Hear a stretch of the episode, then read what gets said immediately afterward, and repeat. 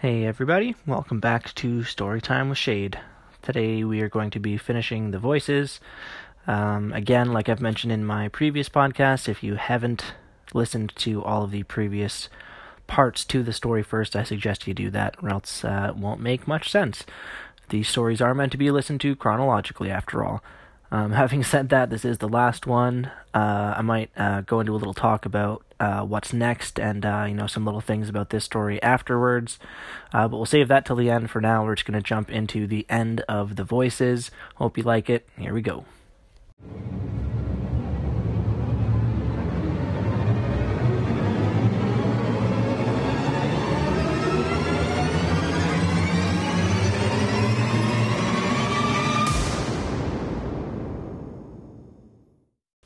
Chapter 34 The guns were held on by thick cords that probably had a million wires running through it and into the game.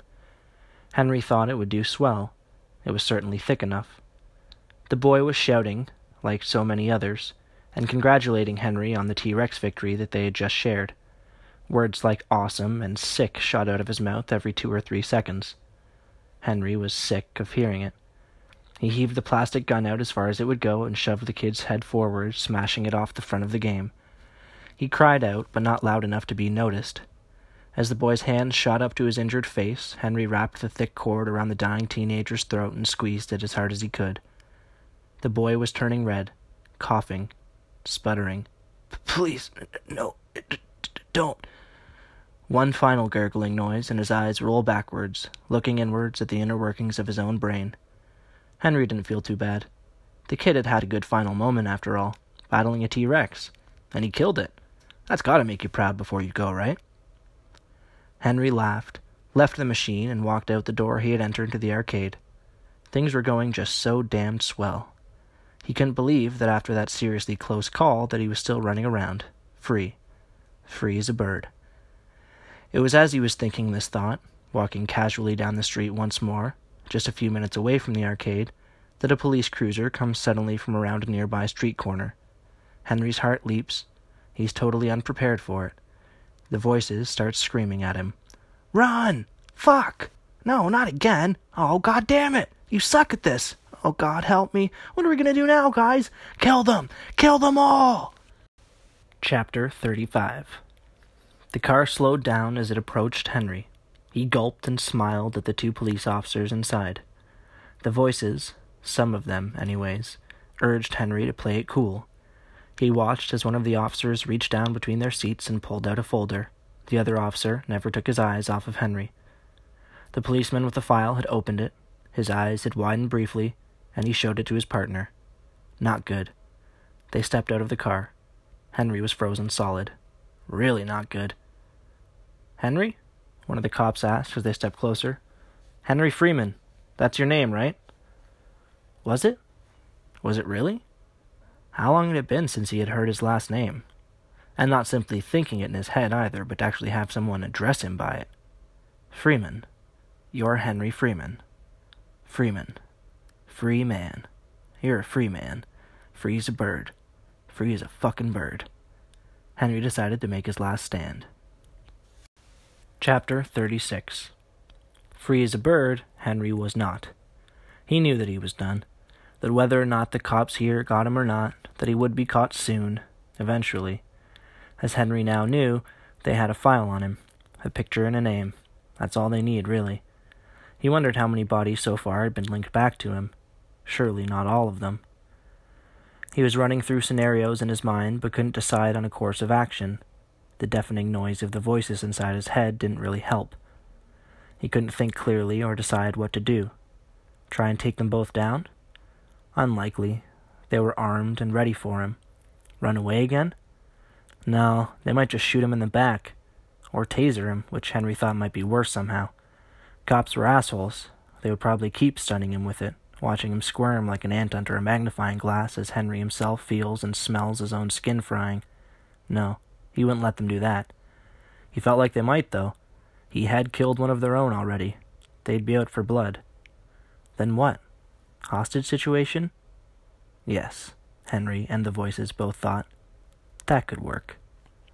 Chapter 37 The cop that was closer, and stupider, or less experienced if you didn't want to be rude, made a slow lunge at Henry in an attempt to handcuff him. It was a bad idea. Apparently, this cop hadn't done his research. Henry was strong and insane, not feeble and stupid. He grabbed the man's wrist and watched in comic relief the expression of the cop change to utmost horror in an instant. He probably wouldn't even fight back, just sob and plead for his life. The voices think his chances are slim.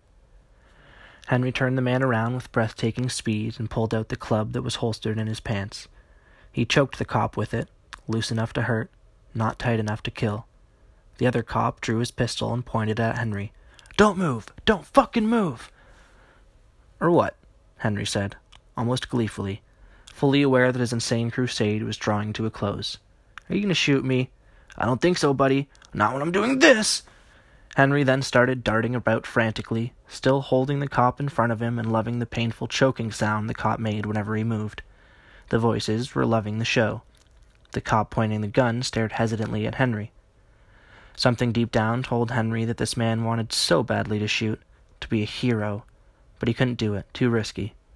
The voices started comparing him to female genitalia. Henry then remembered something important and felt almost stupid, but not quite. He was under a lot of pressure, after all, and stress. He was in a life or death situation. It's easy to overlook these things.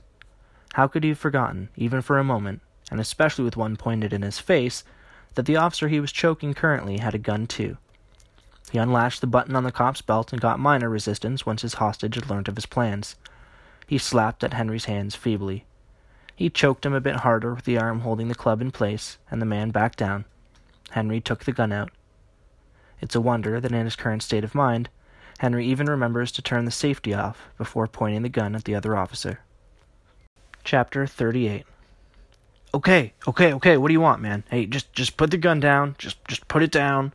Please the cop, who is currently not being choked by an insane, murderous psychopath, said.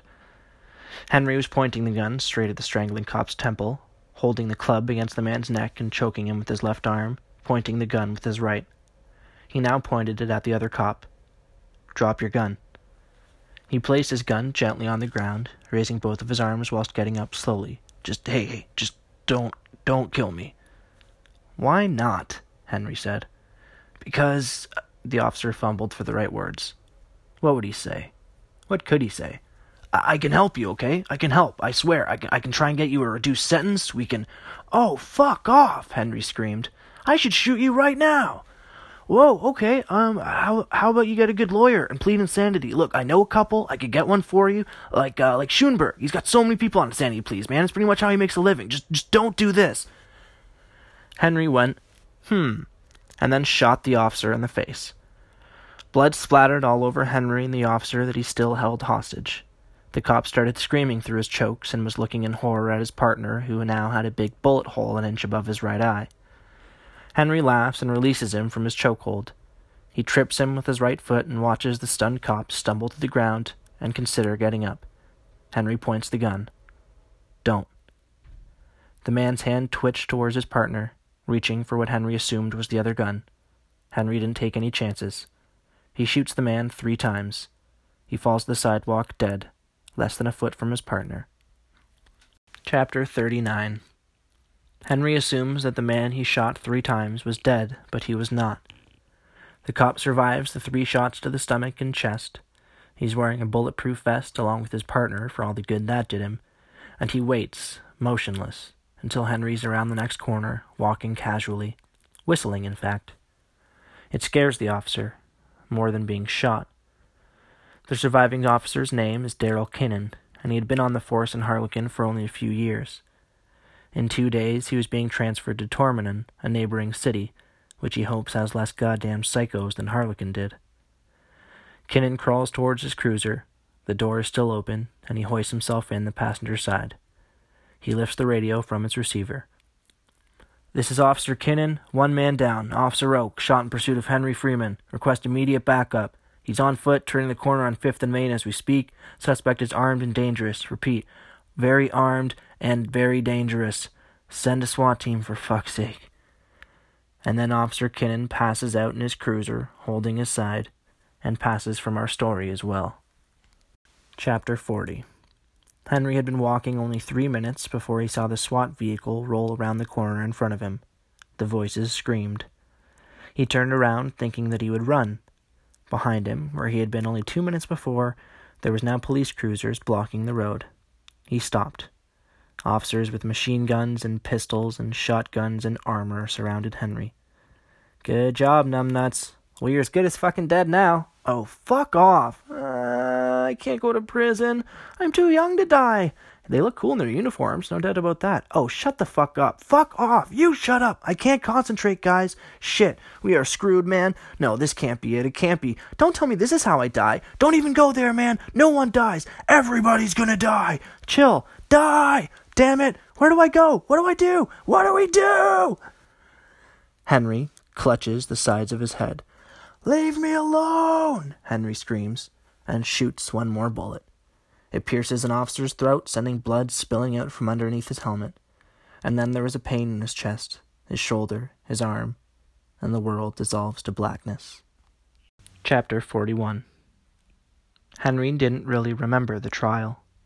He was too relieved by the fact that he was alive, but mostly that the voices stayed quiet the whole time. It was like heaven. He had been shot three times, but survived due to sheer luck. No major organs or arteries had been hit. His total was 19. Not a bad number. He smiles as he's put into the straitjacket and is calm and quiet the whole way to the asylum.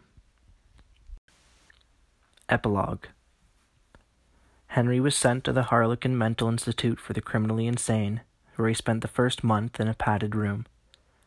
Eventually, he could walk around with the other patients and even got his own room. This because he had started seeing a psychiatrist weekly whose name was Thomas Keller. Thomas eventually concluded that he was no longer a threat to himself and others. The following is an entry transcribed from Thomas Keller's audio files several weeks before the infamous massacre at Harlequin Asylum. Tom. How are you feeling today, Henry? Henry. I'm fine. Tom. Good. And have there been any changes to your condition at all? Henry doesn't respond. Tom.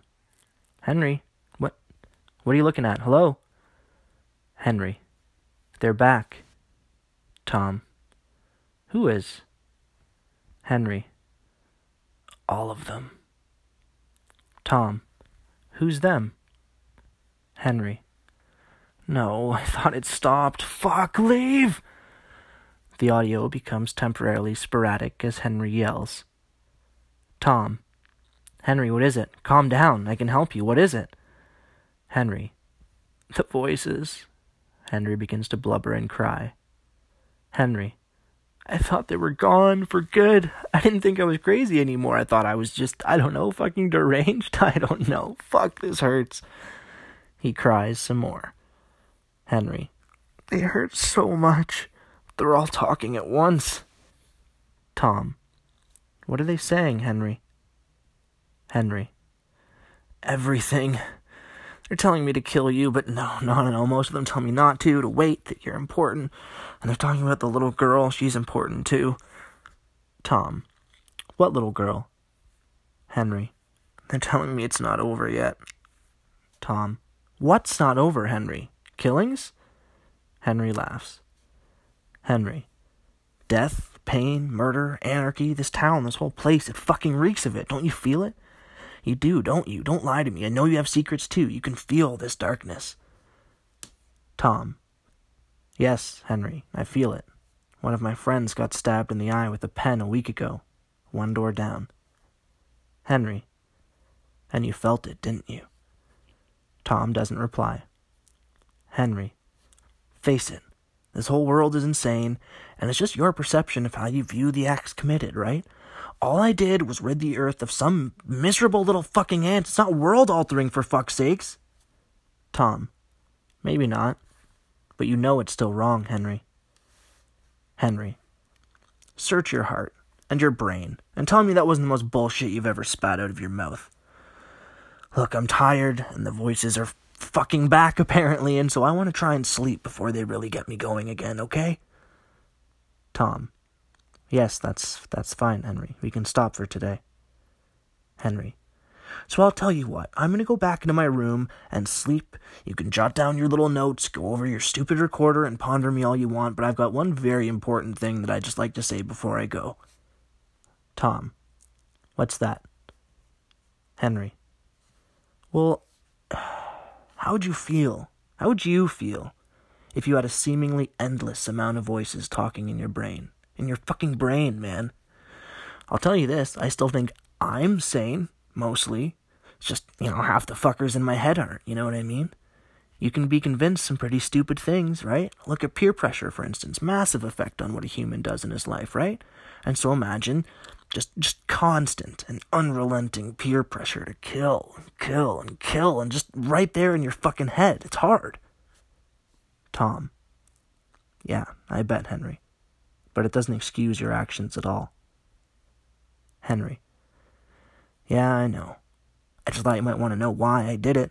Huh, Doctor? You know, a day in Henry's shoes? Well, anyways, that's the best you're going to get out of me today. See you later, Dr. Keller. Henry leaves the office, closing the door gently behind him. The end. And so that was it. The end of The Voices. Thank you so much for listening. I really hope you enjoyed it. It was one of my favorite stories to write when I did write it back when I was 15 or 16 years old.